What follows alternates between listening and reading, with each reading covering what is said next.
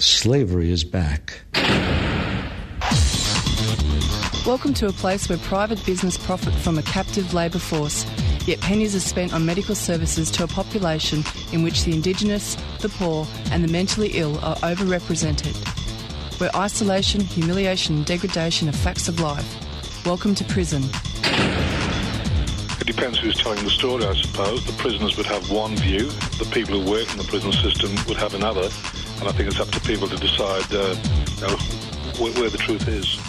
Give government propaganda and the media spin doctors the flick. And check out Doing Time for news, views, and tunes on prison issues from Guantanamo Bay to Christmas Island to prisons and detention centres everywhere. Every Monday at 4 pm on your community radio 3CR. We are still fired up and we're still talking about revolution. Hello and welcome to the Doing Time Show. This is 3CR Community Radio, 855 AM on the dial, streaming live on www.3cr.org.au. This is Marissa and Peter. Hello. And we're going to be presently speaking with Pamela Kerr, who was um, in the position formerly, um, previously, in fact, of the um, Asylum Seeker Resource Centre, and now she's doing a lot of activist work in regards to asylum seekers and refugees. And um, as listeners are aware, there was a terrible tragedy recently of Hamed, and um, Peter will provide us with a small intro presently about that, um, about Hamed, who um, was found hanging from a tree. Um, Peter will speak about this in a minute, and um, so we'll be interviewing Pamela about that, and to give she's going to speaking be speaking to us about violations of human rights on Manus Island, Nauru. on Nauru, sorry, on Nauru, um, and we're going to be speaking about other issues too. And then after that, um, we're going to be listening to some radio commentary that Peter has prepared in regards to prison radio, and he's going to be doing some Mumia Abu Jamal commentaries amongst other topics. So stay tuned. And Peter, I'll hand over to you, and you can perhaps give the intro now. Oh yeah. Uh, the from from um, in Al Jazeera News, human rights violation um, in Nauru. Officials say that's one um, Yep. intro, mm-hmm. and then um, on the um, in the Guardian, there's a refugee Hamid found dead on Manus Island. Found he was found hang, hang, hanging by a tree, and refugees on Manus Island are questioning the initial reports that he he he committed he had committed suicide before after injuries were reportedly found on his body, and he had mental health health problems. So that's the intro. Okay, so so basically, you're going to be talking to Pamela about that, Yeah. and and also for her to give some background about Nauru as well as Manus Island, additionally, correct? Yeah, that's right. Yeah. Okay. Okay.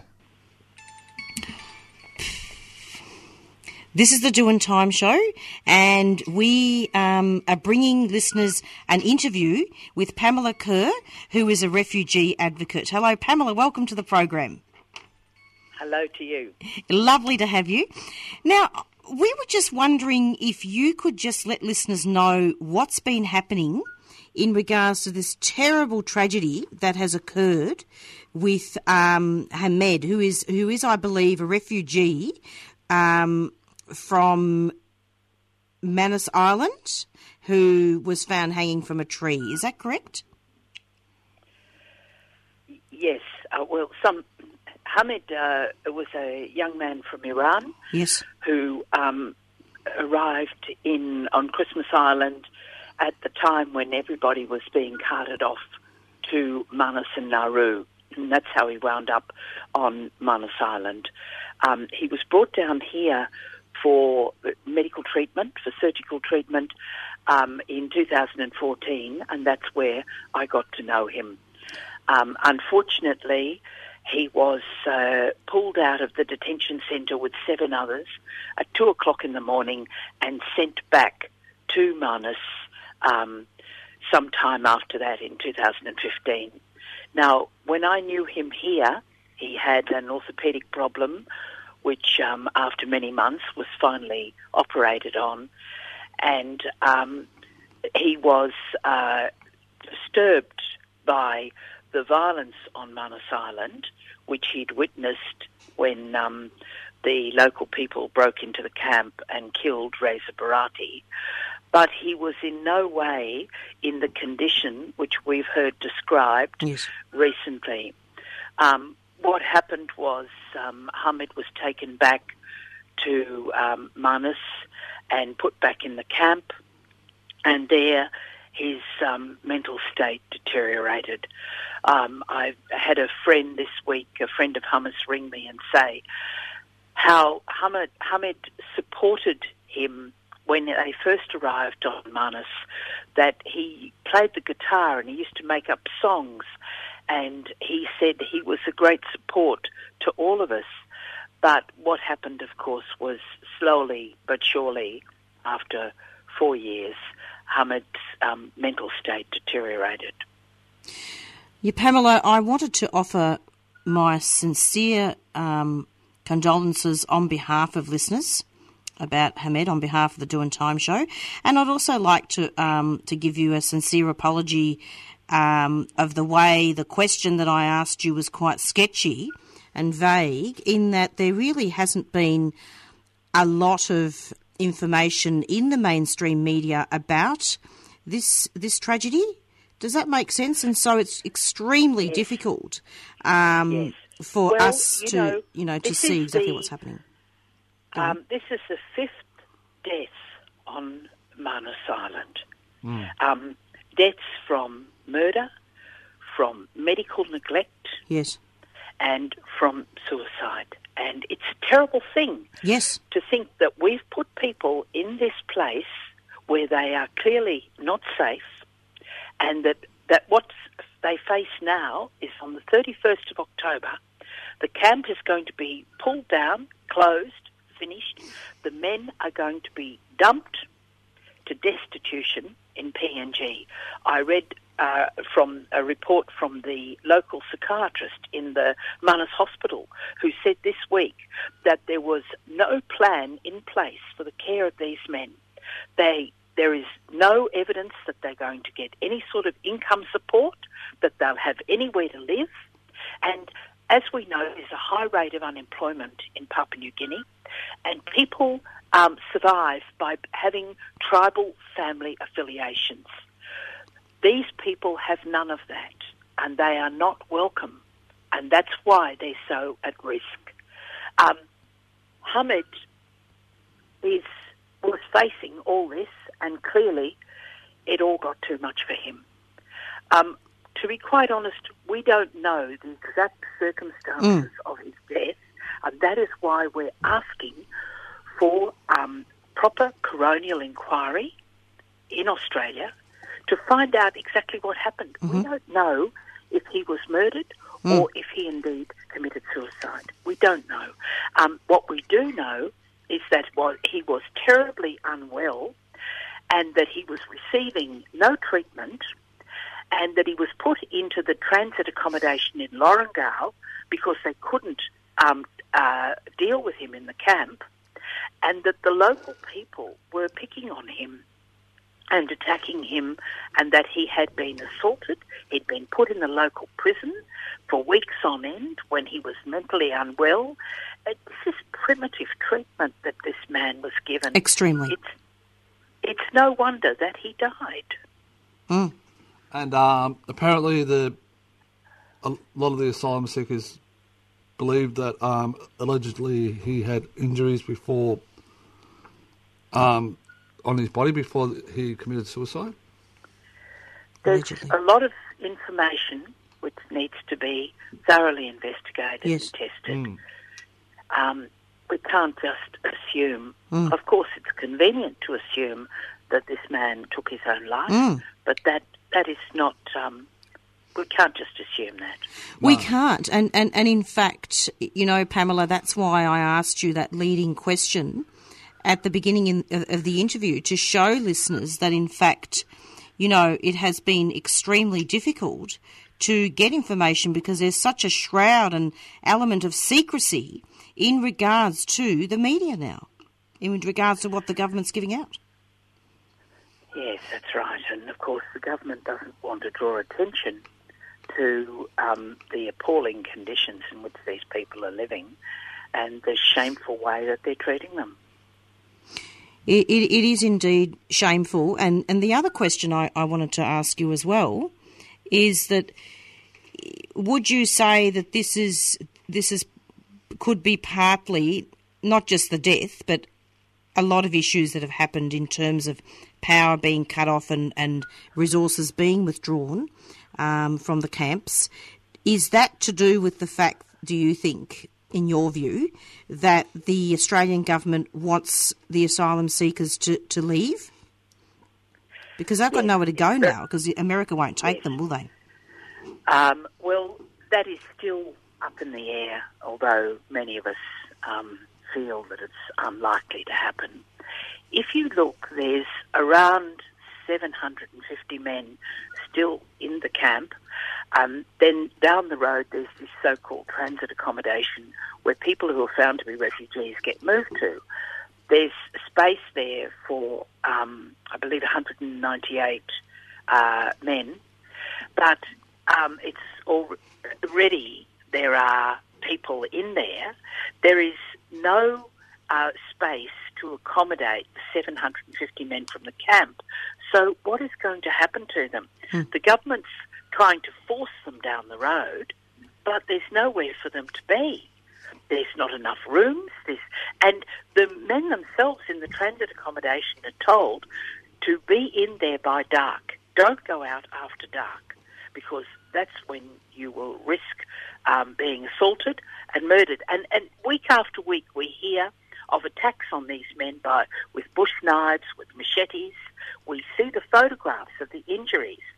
The people are quietly moved if they can't treat them in the Manus Hospital to P, to Port Moresby.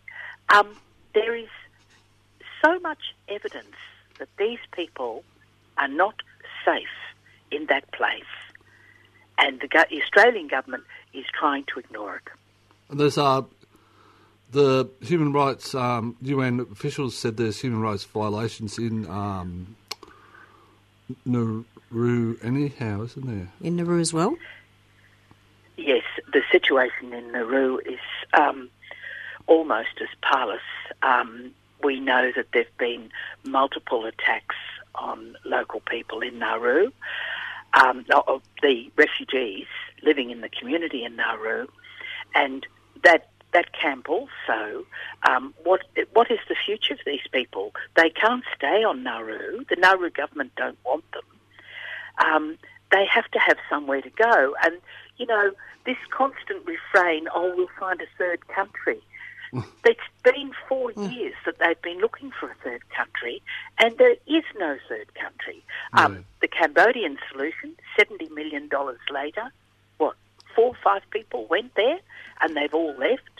Um, they tried uh, to force Timor, the Philippines, uh, a whole lot of other countries. They've tried to force them to take people, and they're not into it. Um, it's just really Australia has to face the fact that these are our refugees. They are our responsibility, and they're human beings who deserve safety. We should be bringing them here and settling them here. We can do it. You know, we bring in 200,000 migrants every year. Yeah. What is 2,000 people? It's nothing. No, it's not. It's not. They've already got, many of them have got connections here, family members. Yeah. They're people who can contribute. Yeah, look, it's and the stop, stop the boat policy has definitely happened with the Liberal government, hasn't it? Well, you know, the claim is made that if they allow these people to come here, the boats will start. We have the Australian Navy stationed up there in the Indian Ocean, blocking the boats. Um, they are the boats are not stopping because we're being cruel to people in offshore camps. The boats are stopping by physical force. There is no excuse for the cruelty that we are perpetrating on these people. There is no excuse, and you know the question that I often ask refugee ac- advocates, and I know I'm probably asking it again and again, and I sound like a broken down record, but what's going to happen, Pamela? What, what's going to happen with all these asylum seekers in the end? They're, it's like they're in limbo here.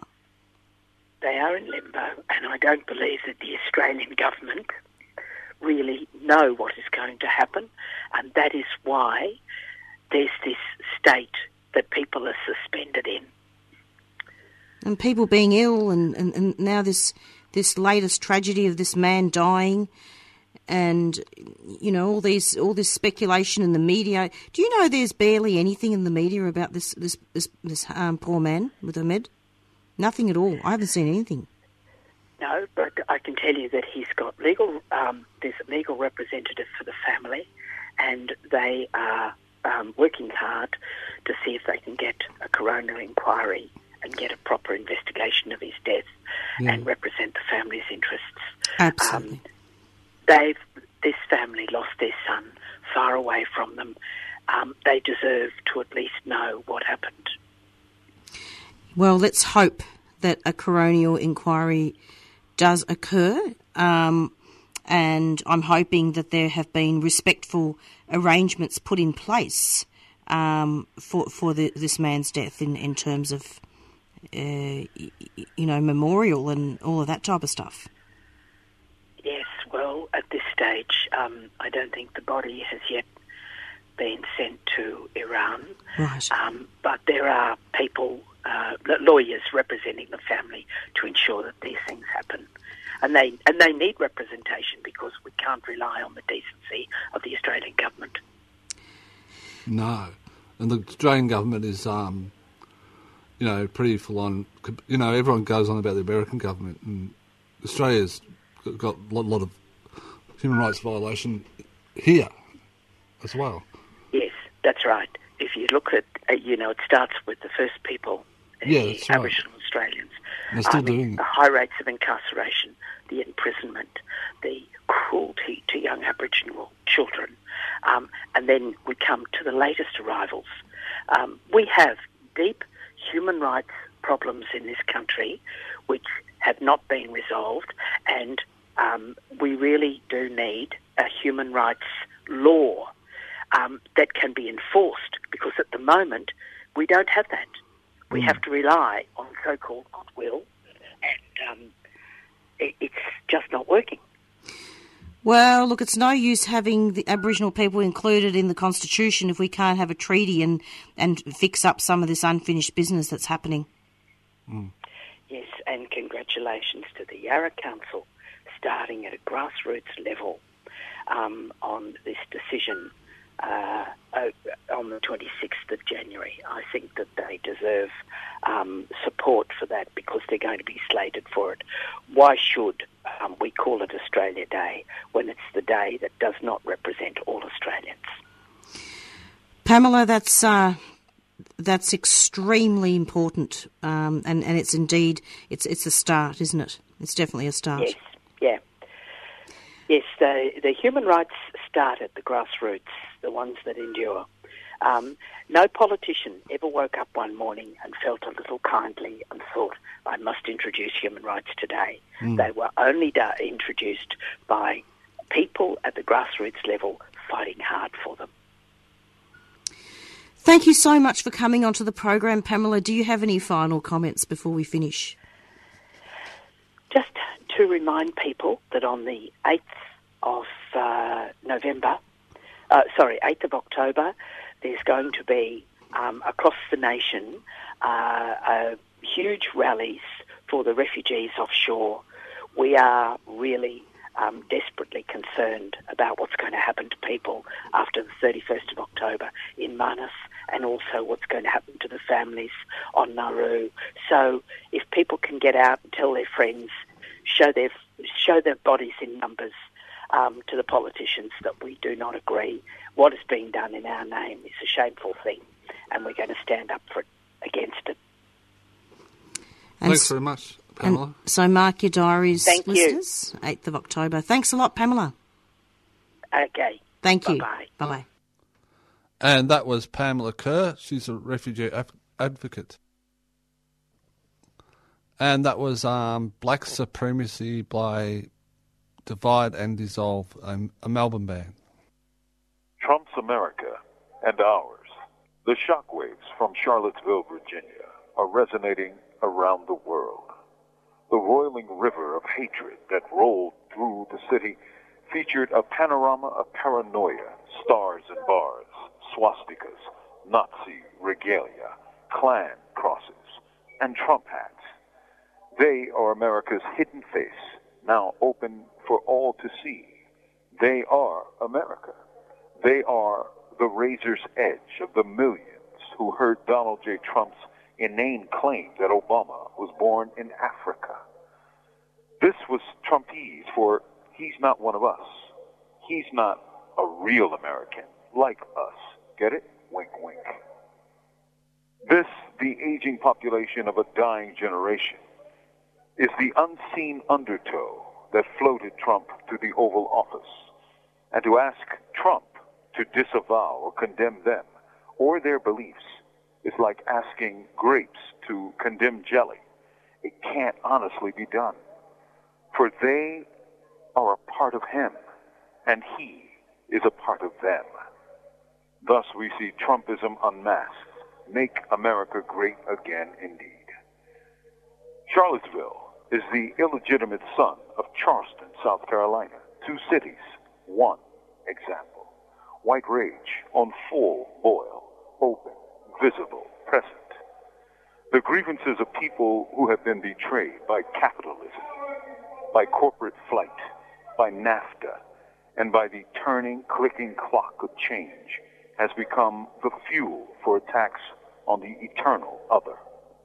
Blacks, Jews, Latinos, students, anyone deemed not truly white.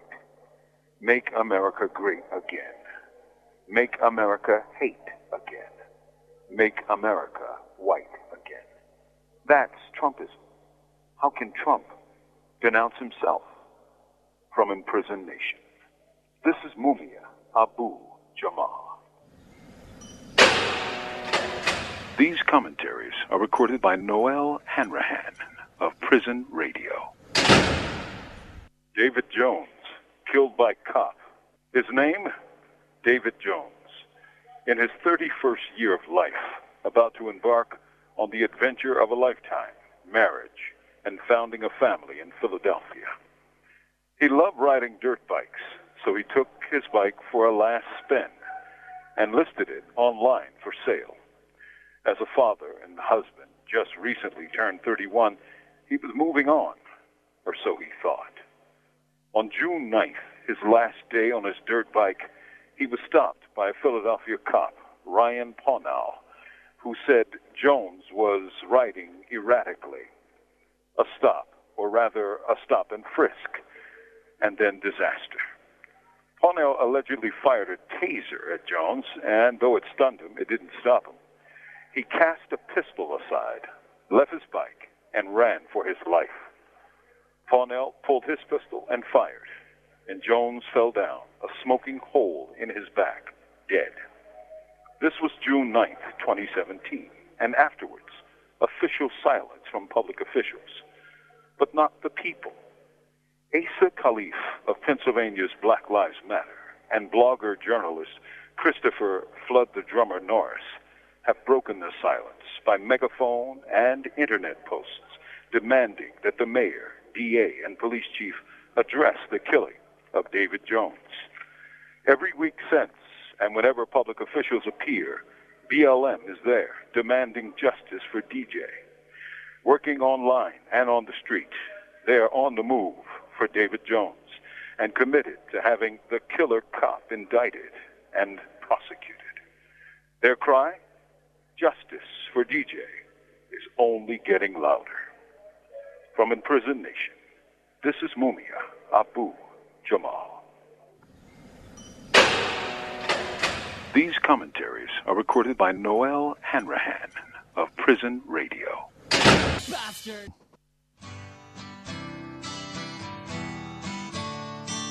Three CR, always bringing you the latest union news. They're coming after us at the moment. They want to get rid of penalty rates, the big push from businesses. They want to get rid of all the things that you and I have fought for. So there's tens of thousands of jobs gone contracted out to sham contracting arrangements. On 8:55 a.m. and on the web 3cr.org.au.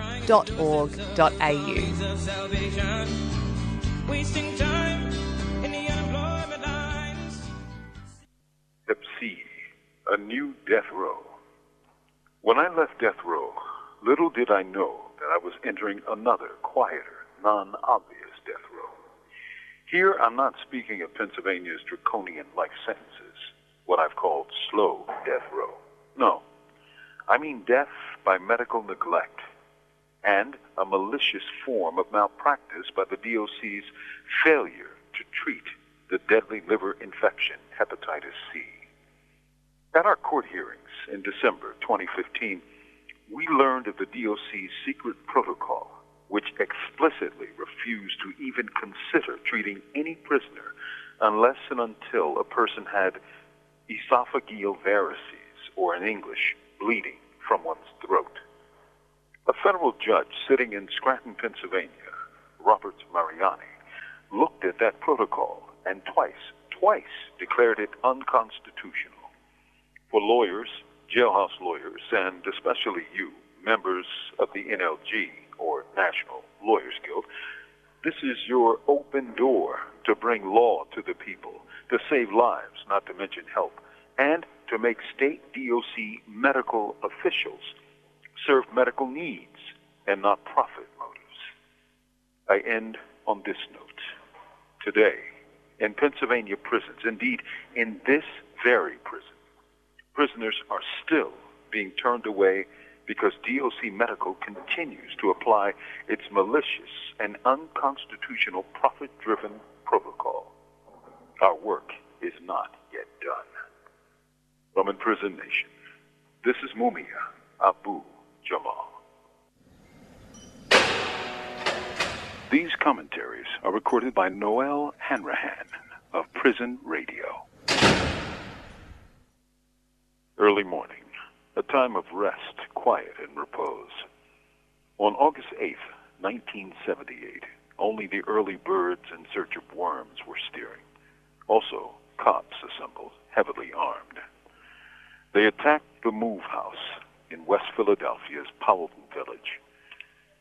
Then, hundreds and perhaps thousands of shots poured into the house. How could we know the number? For before night fell, the building would be shattered, razed into the dark, wet earth. Water cannons pumped hundreds of gallons into the house, a deliberate attempt to flush move people from their own communal home. When they emerged to escape drowning and bullets shot into the dark basement, men, women, and children arose from the murky waters to find themselves facing dozens of cops fiendishly pointing rifles and pistols at them. Instinctively, they raised their arms to show that they weren't armed, to avoid being shot by the maddened coterie of cops.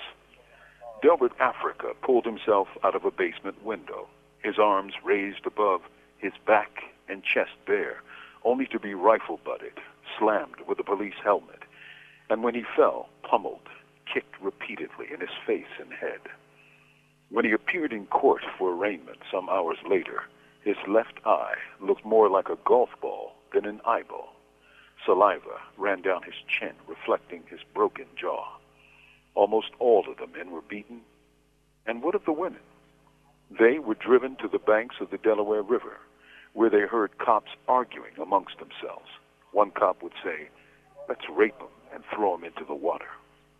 They were rerouted and driven to the nearby House of Correction, a county prison, to await trial. What happened to them on August 8th, the holistic rain of police gunfire, beatings, rape threats, and incarceration, was nothing compared to what they faced in Philadelphia courtrooms, where they were denied their every right, including their alleged right of self representation. beaten again when they refused to attend their own legal lynchings. And then the lynchpin, convictions, and common sentences before Judge Edwin Malmed of 30 to 100 years for third degree murder? Malmed, during a phone call from me to the Frank Ford Show at WWDB FM radio, where the judge was a guest, answered the question of who killed the cop by saying, I haven't the faintest idea. Nine people, nine men and women, nine move members, 30 to 100 years. Today, August 2017, marks 39 years in prison for move members, of which seven survive. Merle and Phil Africa have returned to the source under what can only be called suspicious circumstances. Another fact none of the imprisoned Move sisters had weapons charges. Eddie Africa was never convicted of any degree of murder. His charges? Attempted assault. I kid you not. Move members are in prison today because they were Move members, period.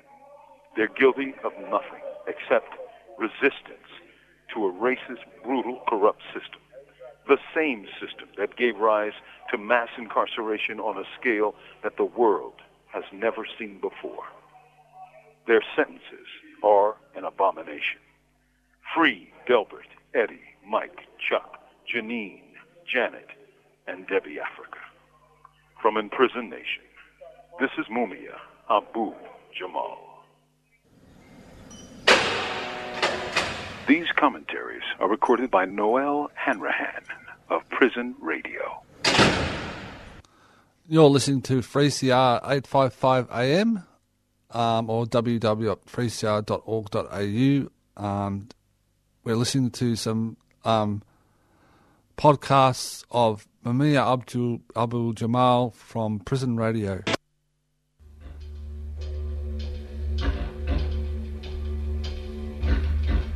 Australia is a crime scene.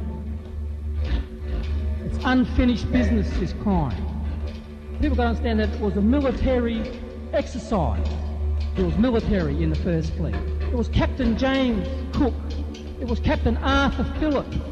Right through the history of Australia, it's a military exercise.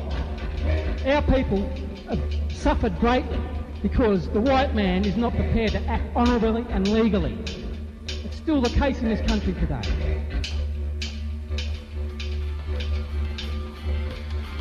This is 3CR.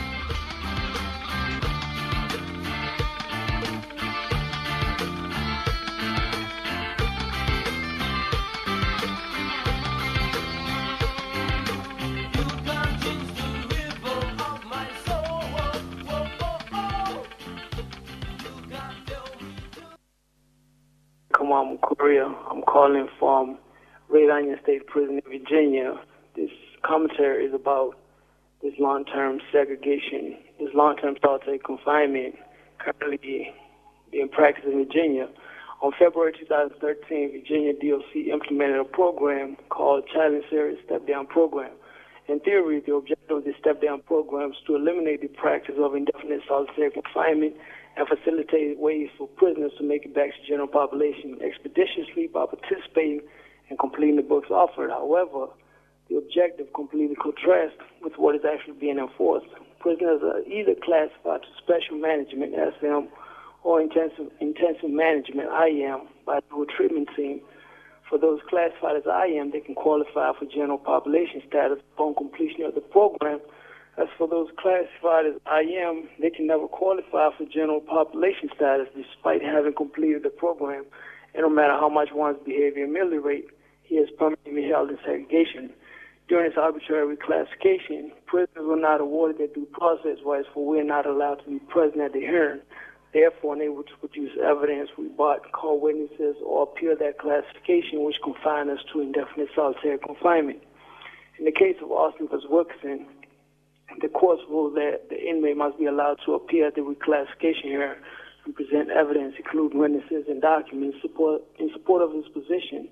And the reclassification committee must issue a written statement specifically describing the evidence relied on and the reasons for the recommendation. However, Virginia prison creds are not adhering by this due process mandate. Prison walls or fences do not serve as a barrier separating prisoners from the protection of the Constitution. Due process simply permits prisoners to challenge any status or classification. Condemning prisoners to indefinite solitary confinement and subjecting them to no human contact, uh, indefinite solitary confinement, limited outside recreation, or locked in individual dog cage, uh, a cell 23 hours a day, 365 a year, permanently, and the right to challenge those conditions is not unconstitutional, but torturous and inhumane, and the paradox of rehabilitation that prison creds rhapsodically promulgate to society. The pretense of rehabilitation has been by psychological torture techniques in which prisoners are housed in solitary confinement for the duration of their sentence. For those who yet a comprehension of life in prison, indefinite solitary confinement is the most torturous experience a human being can be subjected to while in prison. It is not stop punishment that is methodically designed to deteriorate one's mind and humanity. In order to lower the recidivism rates, prisoners must be properly rehabilitated and equipped with the right transitional skills needed to re-enter society.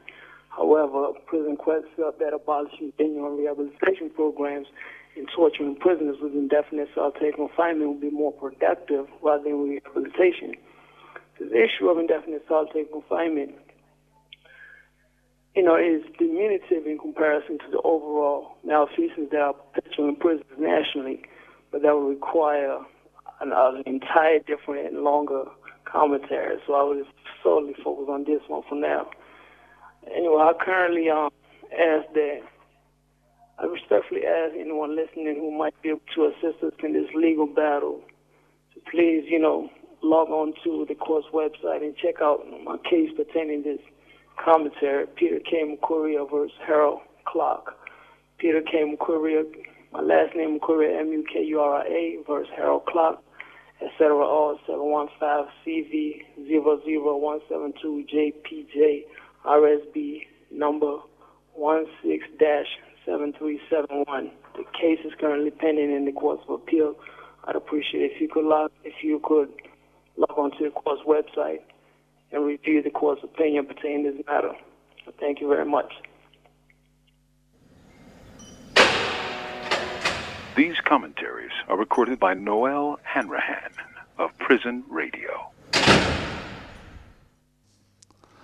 You're with 3CR's um, doing time show. I'm Peter. Um, we just heard some um, commentaries by Mumia and some other political prisoners in the United States. Um, now we're going to hear Anti Flag. Um, the song's called Racist. It's addressing um, Charlottesville, so it just came out, this song, in August the 15th. So we'll go to that now.